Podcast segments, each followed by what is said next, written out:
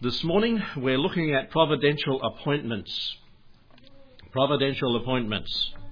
And we, I have spoken on this about a decade ago, but we all have providential appointments. In fact, everything that happens in our lives happens through the providence of God. Isn't that true? There's nothing happens by chance. If we recognize who God is and how great He is, how awesome and how knowledgeable He is, everything is worked out before, and we'll see that in Scripture this morning. But we're looking at basically at three appointments with God, providential appointments. We have many appointments. My last dentist appointment was 50 years ago, trying to work it out. 50 years ago. And I'm glad I don't have to go to the dentist anymore. I, I hate sitting in the chair there or in the waiting room and hearing the kids squealing in the other rooms. I was only a young person then. And uh, I thought, that's painful. and just you know, get nervous before you get there. In our day, they didn't have. I think they put ointment on before they put the needle in now, but it's just straight into the hard gum with a needle. And um, my last appointment was when I was only 17. Got them all out, and uh, I, I, I, it's harder to chew now, but it's it's not painful. But all those bad teeth, and it wasn't from sugar because we lived on a farm and we lived on, I don't know what it was, inbuilt, and um, they all came out. lack of sugar. I think I've made up for that since we got married and we go past some takeaways now and then. But praise the Lord for all the things that He does in our life, but appointments. Maybe it's an appointment to for an interview. We haven't been for one for a long time or never been to one. That sort of can be a shaky time. Uh, you're not looking forward to it, and you're playing your best and seem to fumble over your words for well, what you should say and how you should present yourself. But there are these three appointments that are very, very important. And you see, these ones you're going to keep, you're not going to be late, you're not going to be early, you'll be right on time, and you're going to keep them whether you like it or not. And these things are mentioned in Scripture. Let's pray before we look at these three. Thank you, Heavenly Father, that you are in control of all that's happening. Some things are a result of our sinful world. Many things are a result of that. Many things are the result of the enemy working, the old devil. But Lord, these things are allowed to bring about your purposes eventually. And I pray, Lord, that we would recognize this. And Lord, that we would know that you're in control of our lives. And, and we who are Christians, Lord, would acknowledge that and not get bitter about the circumstances that come our way in life. But we would grow better and closer to you. Bless the word as it is open today. Bless in the junior church as the word is shared over there too. And we ask that your name might be exalted and lifted up. For we pray in the name of our Lord and Saviour, Jesus Christ. Amen. First of all, you have the stated appointment with God. Let's go to chapter 9 of Hebrews and verse 27. This is where this is stated, a stated appointment. Chapter 9, verse 27 among all, and you can read it in its context, but it says, And it is appointed unto man once to die. It is appointed unto man once to die. Who's planning to die here? I don't think we're into that, are we? we're not planning to do that, but we are going to die. You know, we might be young and we might, you know, have all the energy and, and live on the right food, but we eventually will die.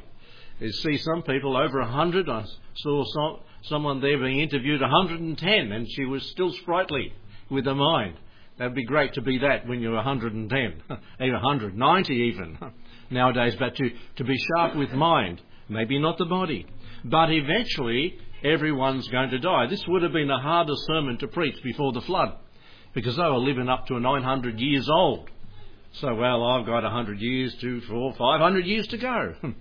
but not today. The, uh, the Bible has definitely said that we've got 70 years. And if we live more than that, we are blessed. It says that in Scripture.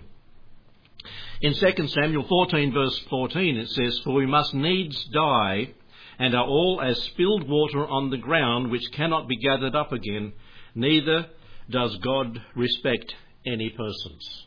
We're like spilled water on the ground, we're going to die. And once that's gone, that's gone. We know for a Christian, we've got eternal life. For the unsaved, there is eternal life, but it's in hell, not in heaven.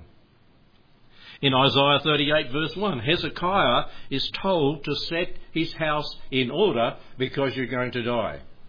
And so he had more of a inkling of when it was going to happen. God told him. And he wept before the Lord, and God gave him another 15 years to live. And as someone wrote an article about that, maybe he should have died 15 years earlier because all the things that happened in that 15 years and the apostasy and slipping away from the Lord wasn't good.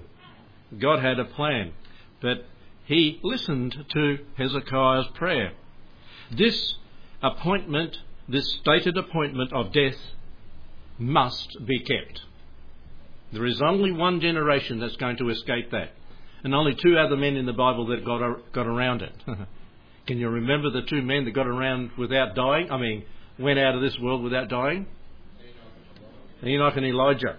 They got away with that. Maybe they'll be coming back to die. Who knows? um, there are two witnesses later on that's spoken about in the book of Revelation. Could be them, may not be. But we have this stated appointment. It must be kept. It may be this year. Hmm.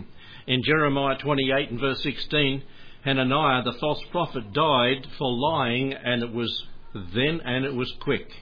Do, do, any of us know whether we'll be here next week or even next year? No. And so we as people need to reckon on the fact that by the grace and mercy of God we're still alive. and we have opportunity to do what's right and pleasing to God now instead of putting it off till another day. Let's turn to Luke's Gospel, chapter 12. Luke's Gospel 12 and verse 18 says this. it's the parable of the rich fool, and he said, This will I do. I will pull down my barns and build greater, and there will I bestow my fruits and my goods. And I will say to my soul, Soul, thou hast much goods laid up for many years. Take thine ease, eat, drink, and be merry. Just a couple of weeks ago, I hadn't been down into Victoria for a year and a half or something, but I went down there and going along the road, you know, it's like different scenery. Houses, sheds, houses, sheds, all the way down, had been built over that, that 18 months. And I'm not saying they're doing what this man did, but most of us, or they, would be doing that. We've got so much we have to build another shed to hold it all, to store it.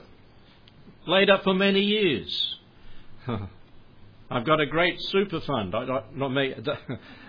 this man, this man saying I've got a big super fund. I'm to. And how many people have they've quit work and they've died? We don't know when. It may be tonight. And notice what the Lord said of, in this parable God said to him in verse 20, Thou fool, this night thy soul shall be required of thee. Then whose shall those things be which thou hast provided? How will they spend it? What will they do with all that hard work that you've stored up? But this night, that's, that's the finish of it. Tonight you're going. And we don't know. It could be. Have you ever been close? Have you ever just got through in a squeeze a, from an accident that happened behind you?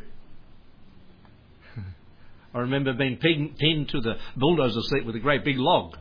It somehow got in, in mixed up with the canopy in the in the bulldozer and came through, and it was on it was like a seesaw. It was on some other logs, and it spun around and just in just reached the levers enough to move the it moved the other way and you think, and I was way out in the back of the back of Jimbrel, it's just bush from there out, right through the divide, Great Divide. But you you think of those occasions. Maybe you've gone somewhere and then you've looked at the news and there's a, a bad accident that happened where you'd just been. You see, we don't know, God knows that appointed time, but we will keep it. It could be this year, it could be tonight. It may be in the next moment. Job said this in chapter 34 and verse 20 In a moment shall they die, and the people shall be troubled at midnight and pass away, and the mighty shall be taken away without a hand. And that's Job. You know what happened to Job and all the troubles. He wasn't about to die. He didn't know if he was going to die, but he felt like he was dead. With all the troubles that he had, all his family taken away, and in a, within a week, all his, all his animals and all his flocks gone. Wife said, Curse God and die.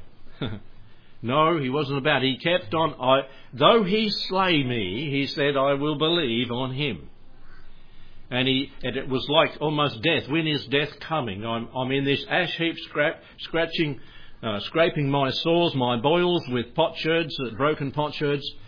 It, it's good as being dead. But God gave him life, gave him a new family, gave him new, doubled his possessions. It wasn't time. It was for a testimony's sake and for the ability for us to look back and be encouraged when troublesome times come. It may be the devil being allowed to do in your life what's happening. But God knows how far. He knows and takes us to the point where He will not attempt us, it says in Scripture, above that which we are able, but will with that temptation provide a way of escape in those troublesome times, as He did with Job. So it could be the next step. David said in 1 Samuel 20 and verse 3, and remember, David was hunted by Saul all over the country of Israel. And it says there, he said to Jonathan, As the Lord liveth, and as thy soul liveth, there is but a step between me and death.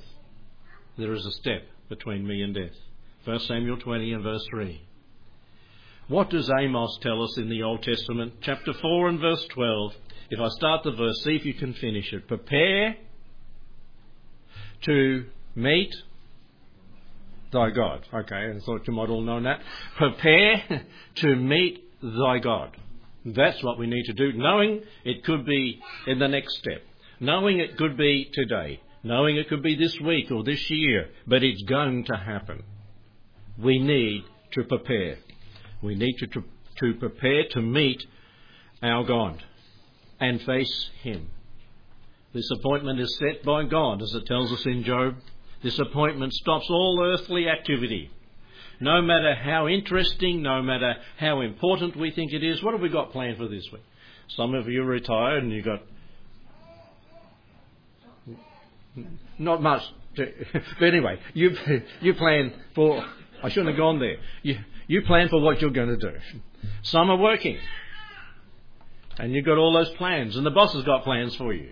Some are self employed, and you've got plans for this week. They're supposed to be pushing dirt this week. Who knows? It mightn't be wet where it is down there. But we've all got plans. But they can all be interfered with. And all those plans were set aside. When the death happens in a family, everything stops, doesn't it? and, and there's a whole week where we're preparing for a funeral or two weeks where there's things that we need to do to meet the needs of the hour. But death changes everything. It stops all earthly activity. And in Ecclesiastics, let me read that one Ecclesiastics chapter 3 and verse 20 and down to 22. It says, All go unto one place all are of the dust, and shall return to the dust again. Who knoweth the spirit of man that goeth upward? You know, the body goes to the dust, but the spirit goes upward. And what's up? Heaven. What's down? Hell. That's what it says in the references in the Bible. And the spirit of the beast that goeth downward to the earth. Wherefore I perceive there is nothing better than that a man should rejoice in his own works, for that is his portion. For who shall bring him to see what shall be after him? For a Christian, there's some answers there, isn't there? We know in the Bible what's going to be after us. we know in the Bible what's going to happen to this world. We know in the Bible what's going to happen to our spirit and our soul that flies to heaven upon death. That it'll be reunited with our body one day, our new body, not this old one. It'll probably look the same. I, I don't know. they, they didn't recognise the Lord Jesus, those two, two people on the way to Emmaus, but because their eyes were holden, maybe God stopped them from. But there were those at the Mount of Transfiguration. Was it Peter, James, and John that saw Moses and Elijah, wasn't it? And they, they, they said they, they knew them already.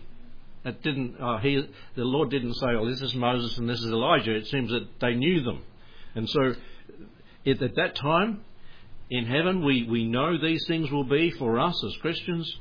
There's great expectations for the future. But for the unsaved person, there's no expectation at all. If they die and it finishes everything, that's it. There's only judgment to look forward to, which is a terrible judgment we'll mention in a moment. Um, this appointment strips of all earthly possessions. Job said in chapter 1, verse 21 Naked came I into the world, and naked I will fly out of this world. 1 Timothy 6 7 in the New Testament says much the same, for we brought nothing into this world, and it is certain we can take nothing out. We can carry nothing out. Hmm. there is a few things that biblically we can say we can take. Not things, but can you remember anything that we could take to heaven? Our, our children and grandchildren, and our friends and the family we witness to. Paul said, Ye are my rejoicing. He's talking to different groups, different local churches. You will be in heaven because I testify to you. What a great thought. It says in the Bible, and their works do follow them. So you can have a little train with some works in it. I don't know what it, how, how it works, but as we go to heaven, the works do follow us. And whether they be good works or bad works, for the unsaved, it's bad works. For Christians, there can be some bad ones too. But for, for a Christian, there's all those works we've done in the power of the Holy Spirit, with the Lord giving us strength to, that we'll be rewarded for. Read 1 Corinthians 3. And their works do follow them. And there's another one, and I can't think of it, I didn't write it down. but you think of it strips of all earthly possessions, can't take it any. You know, whether you be Gina Rinehart, richest lady in Australia, I think. I don't know about the world, but very, very rich.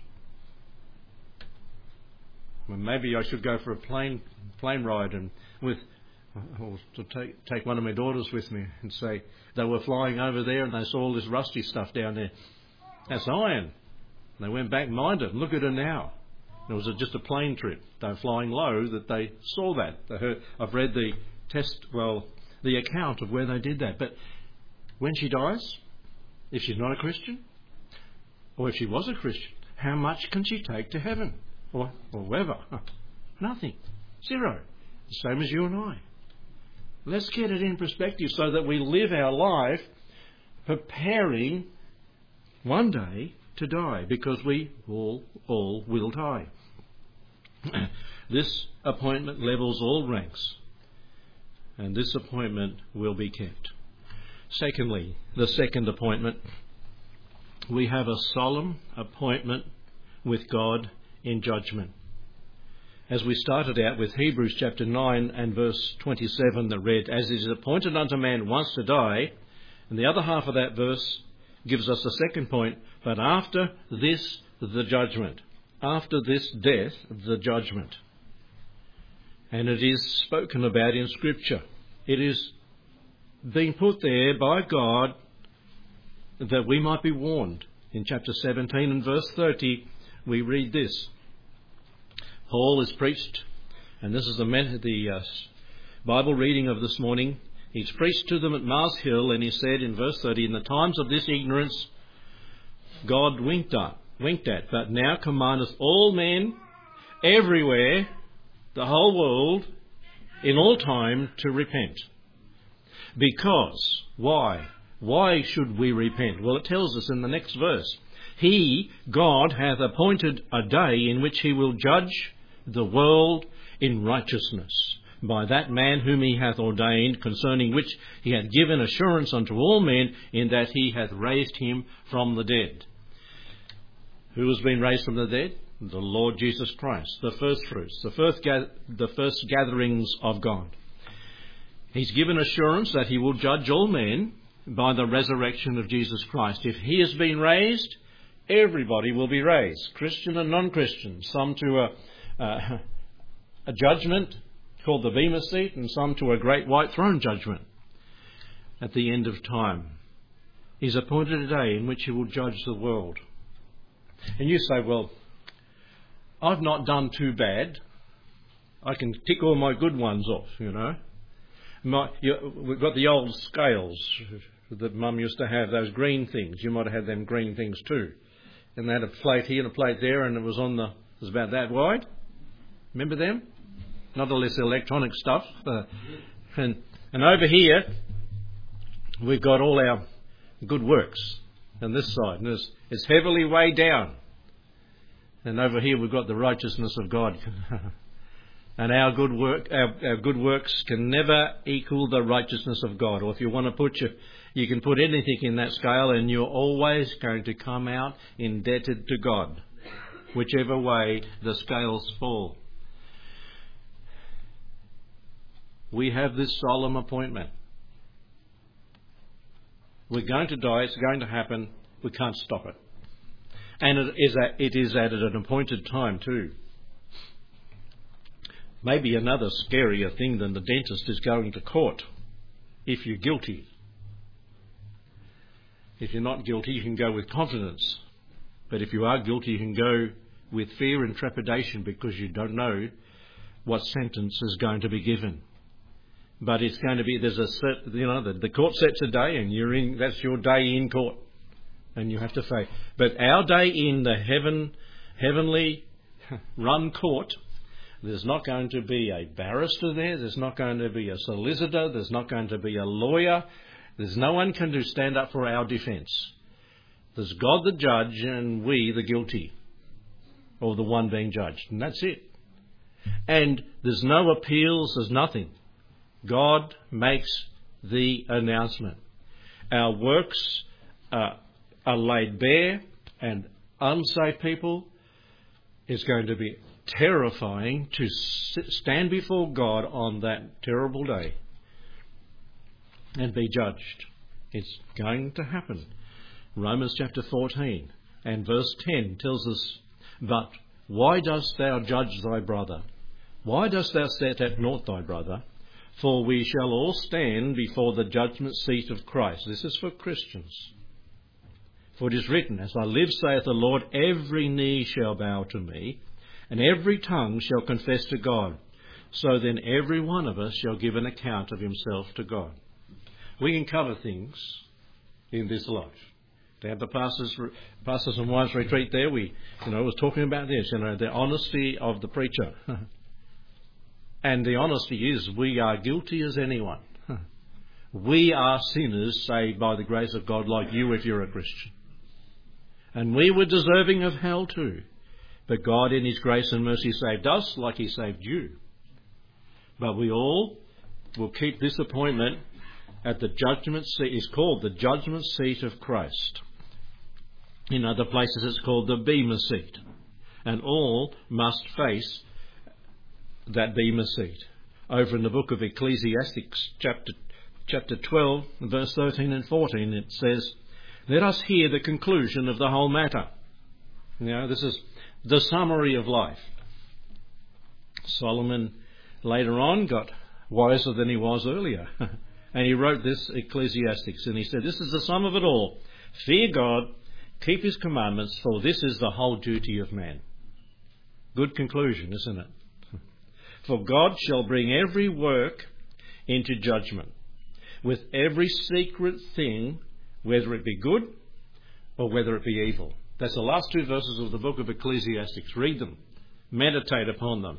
It'll all be brought into judgment. For the Christian, we've already read Romans 14, but in 2 Corinthians 5:10 it reads, "For we must all appear before the judgment seat of Christ, that every man may receive the things done in his body, whether it be good or bad. The same tone, the same words are used, good or bad. And in Ecclesiastic, good or whether they be evil. These things all will be judged. We must face it. And so we have a solemn appointment with God in judgment. We must keep it. We must face it.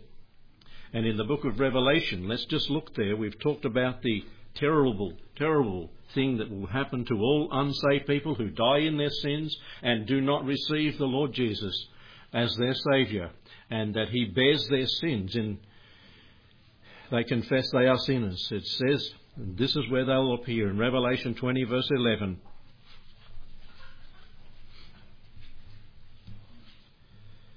It reads, And I saw a great white throne. It's, it's not the judgment seat of Christ, very different words. It's at a different time, different place, different people. And I saw a great white throne, and him that sat on it, from whose face the earth and the heaven fled away. There was found no place for them. And I saw the dead, small and great, stand before God. And the books were opened, and another book was opened, which is the book of life. And the dead were judged out of those things that are written in the books, according to their works. There it is again. This is unsaved people who have died are now resurrected and are judged according to their works. As the books are opened, God is keeping the records. And the sea gave up the dead that were in it, and the death and hell delivered up the dead that were in them. And they were judged every man according to their works. And death and hell were cast into the lake of fire. That's the final place of the unsaved people after judgment. This is the second death. They died physically, now they're dying eternally. And whosoever was not found written in the book of life was cast into the lake of fire.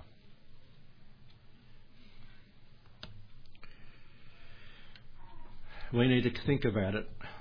If we're not a Christian, if you're listening in today and you're not a Christian, you really need to get serious about what life's about. If you don't, and don't face the fact that you're a sinner and need salvation now, this is where you'll be. And if you're listening and you end up there, you are guilty again for rejecting the message that Jesus can save, Jesus can cleanse of your sins. The last appointment, it's a much better appointment. So we've seen all will be, all will face the appointment with death. All will face an appointment with judgment. Christians at the Bema seat or the judgment seat of Christ, non Christians at the great white throne judgment. God is the judge. All judgment has been given to the Lord Jesus. And the last one, the last appointment, you may have an appointment with God in salvation. That's a wonderful thought, isn't it? that somewhere in life, God will come knocking at your heart's door. Behold, I stand at the door and knock. If any man hear my voice and open the door, I will come into him and sup with him and he with me. Have you done that yet? Have you heard God knocking? Maybe today. Maybe if you're listening in, it's today that God is knocking and saying, I need to become a Christian. I need to get right with God. I need to experience His forgiveness through the blood of the Lord Jesus Christ. He comes knocking. In 1 Thessalonians 5 and verse 9 it reads, For God hath not appointed us to wrath, but to obtain salvation by our Lord Jesus Christ. And I know it's talking to Christians, but salvation, the salvation of our body, is yet to happen. That's the adoption that's spoken about in Scripture. who died for us, that is the Lord Jesus, that whether we wake, we're alive, or whether we sleep, we're dead, we should live together with him. How that's security, isn't it? Dead or alive, if we're a Christian, we're saved, we're in him. 2 hmm. Peter 3 and verse 9 says, The Lord is not slack concerning his promise, as some men count slackness, but is long suffering toward us, not willing that anybody should perish, but that all should come to repentance. We've already read that verse. He commandeth all men everywhere to repent. Today, repent. Turn to the Lord Jesus Christ. You have, have you experienced that appointment? Some experience disappointment, yes, as young as four, they understand the gospel. Some wait until they're on their last leg, we say, and it's, you know, in their 70s, 80s, 90s to get saved. That's, that's dangerous, don't you think? that you wait until the last minute to become a Christian. You hear some people say when they're spoken to by the Lord and they're convicted and, and God's knocking and they're young and they say, well, no, I'm going to live my life and, and then when, when I get old, I'll, I'll get right with God. Dangerous. Dangerous. You don't know the day when you might be taken in death. Need to get right with God today as it says in 2 Corinthians 6 2, Behold, now is the accepted time. Behold, now is the day of salvation. Don't put it off when God speaks to you. We all have a testimony. We should, if we're well, we're, if we're Christians, we do. If we if we don't have a testimony, we need to get right with God today. But was it a, a friend at work that talked to you? Was it a missionary? Larry down here. On the streets, was it? At the go kart track, there you go. At the go kart track, where Brother Lewis got all over Larry and Larry wanted to bop him. he didn't bop him, but he, he wanted to, yes. You know, how dare you call me? No, I'm, I'm a good churchgoer, right? Yeah, I'm a churchgoer. I go to church all the time. I'm a Christian and he wasn't a Christian. Sometimes it takes a hard blow to wake people up, doesn't it, Larry? Sorry, I'm picking on you. but maybe it was mum and dad. Maybe it was in Sunday school over here. Maybe it was at a camp somewhere. But we all got a testimony. And I think if we went around today, you know, it was here, it was here, it was there, that I faced God and the reality that I'm going to die and I need salvation. And if you haven't done it, today is the day of salvation. To, tomorrow it might be t- tomorrow, tonight, even this afternoon, the Lord could come. That'll finish it all for the offer of salvation as we have it today. This is an appointment we need to keep. I've never been back to the place where I got saved. Well, the place it was the it was the Essendon Public Hall. It's probably been bulldozed by now but 50, 50 something years ago there, with the, the preacher preaching the, the conviction of the Holy Spirit, remember it clearly that I need to do something, I need to die to live, and I die to live, right? And, and I told you all that already. You know, okay, this afternoon I open the door and roll out of the car on the freeway. Die to live. That's what the evangelist said. and I was believing him, but, you know, I had the wrong conception of what he meant by that. He was talking to Christians. You've got to die to self to live the Christian life. But uh, Brother Ridley preaching the word that night understood and comprehended. And I remember many people. Isn't it sad today we don't see a lot of people walking forward? In, in Burton Street Baptist that I referred to last week, the Union Baptist, way up there in, in Sydney in 1930, well, in those days, with Pastor Lamb preaching there, there was a hundred people being saved every year. Truly getting saved. Not just a head knowledge, it was a heart change in their life. Isn't it sad that that's not happening today? Praise God for the little ones, your little ones, my little ones that are becoming Christians as they hear the gospel and understand their sins. And they're offensive to God. Their sins offensive to Him. And He will forgive them if they come to Him. Have you had that appointment? Let's just, I hate saying in closing, because it goes a little bit longer. Consider some of the people who had an appointment with God. We won't turn to them, we don't have time. But in John chapter 3, can you remember what man had an appointment with God? He made this appointment with God himself. Nicodemus. he had an appointment with God at night. He snuck in at night.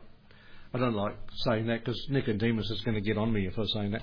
He snuck in at night to meet the Lord. And he had some questions he wanted answered. He was of the Sanhedrin. He was of the 70 special people that run the religious affairs of Israel. They've got that 70 now again. The Sanhedrin's up and running again. But he was one of them, but he could see there's something different about this Jesus. And, and he, he, thou had the words of eternal life. He said, what, what is it? And he come to understand that night that he needed to be what? Born again. That was his appointment. And it, he did get saved because he stood up for the Lord in life and in the Lord's death. He came, came with Joseph of Arimathea to take the body of Christ to burial. The next chapter, the book of John, there's an, another person had an appointment with the Lord. Who was it? Chapter 4 of John. The Samaritan woman. You see, the Lord was, was wearied and thirsty and he rested at a well. He sent the disciples off. He knew what was about to happen. He didn't want other people interfering. This is a one-on-one occasion that he was talking with this, this woman that had had five husbands. And she got saved that day. Come see a man that told me all things that I ever did, said the woman at the well. you see, God knows all things that we ever did. And then they came of Samaria, the city of Samaria, and many of them believed having heard for themselves the Lord Jesus Christ. That was their appointment. Then there's that little man. What was his name? Zacchaeus. And the Lord was walking down, crowds everywhere, thronging him, you know, touching his garment.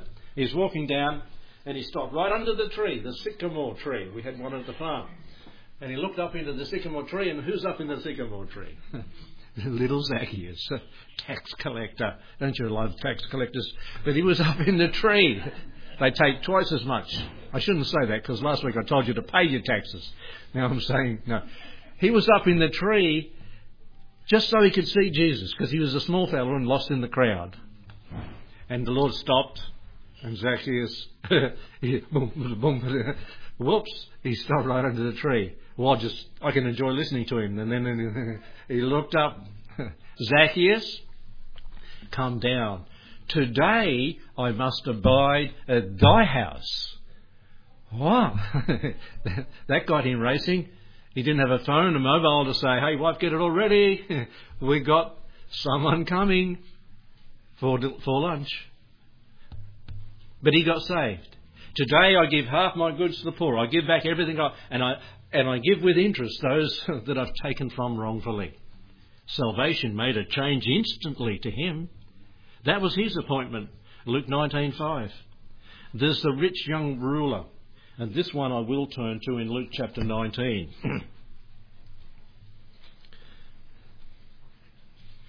and verse 16.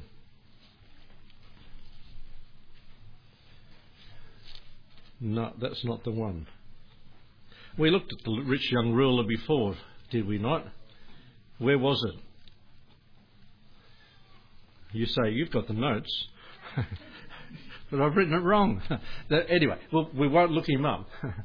the rich young ruler. And the Lord, you know, said, he said, you know, do this, this.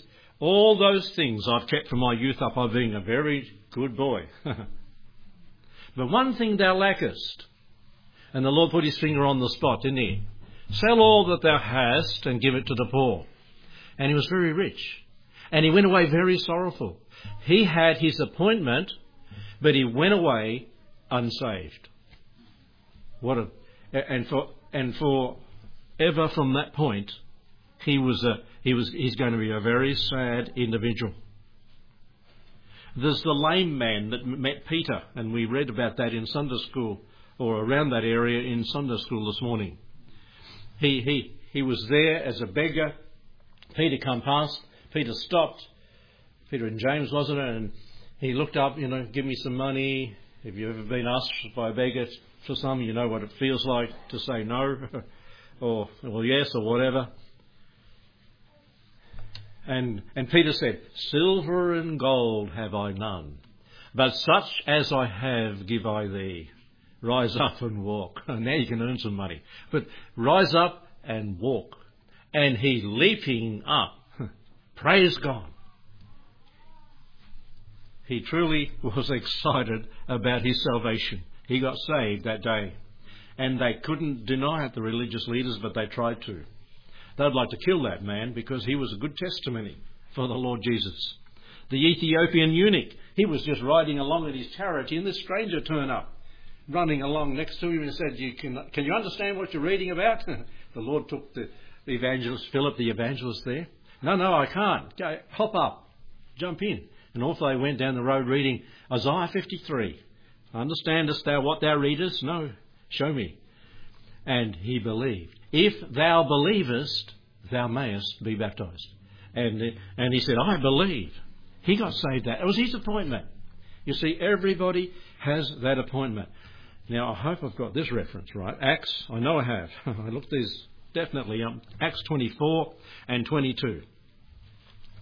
And, Felix, and when Felix heard these things, having more perfect knowledge of that way, he understood the Christian way. He is a leader in, his, in the nation of Israel. He, defer, he deferred them and said, When Lysias, the chief captain, shall come down, I will know the uttermost of your matter. Verse 24 now. and after certain days, when Felix was, came with his wife Drusilla, who was a Jewess, he sent for Paul and heard him concerning faith in Christ. He had heard it, it had heard it, and it had heard it again. this is the third time we know that he'd heard it. And as he reasoned of right, Paul was reasoning of righteous, righteousness, temperance, and judgment to come. Felix, what did he do? He was trembling. And answered, Go thy way, for this time when I have a more convenient season, I will call for thee.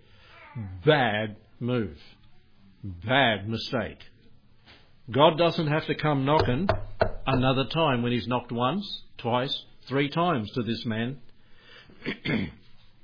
when it's more convenient, I'll become a Christian. It's never going to be convenient to become a Christian. There's things you have to give up and things you have to change. Go thy way for this time. I don't know if you've spoken to people when they're like Felix. What did he literally do when the message of salvation was given to him? He was trembling. He was shaking. I was standing at a graveside once, and a young lady was trembling after the funeral. She was shaken by the message. She said so.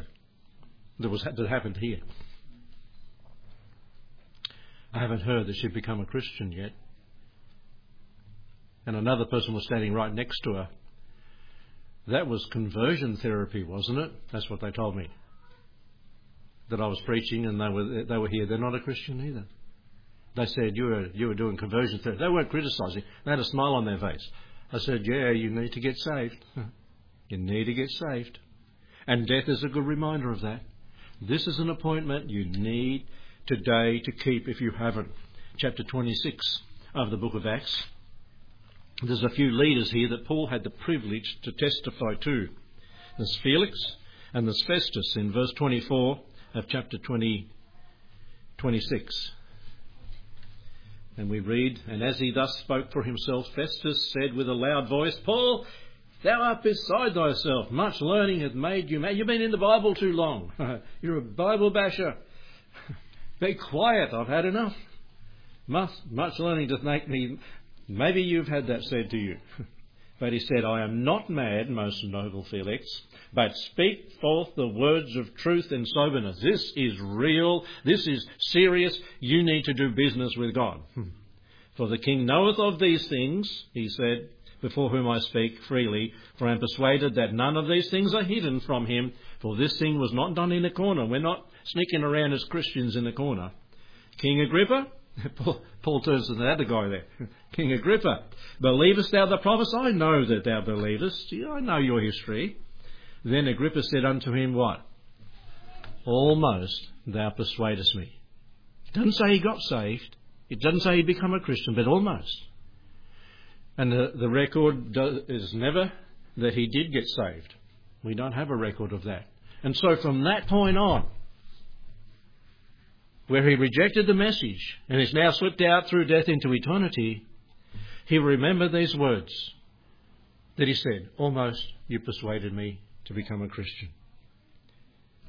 Today, what about you? Don't be almost, but as Paul said to him, be all together. And everybody, please, please believe on the Lord Jesus Christ. God is not willing that any should perish, but that all should come to repentance. And as God has said in Ezekiel 3:11, as I as I saith, sorry, as I live, saith the Lord, I have no pleasure in the death of the wicked. I have no pleasure. God does not want anyone to die unsaved.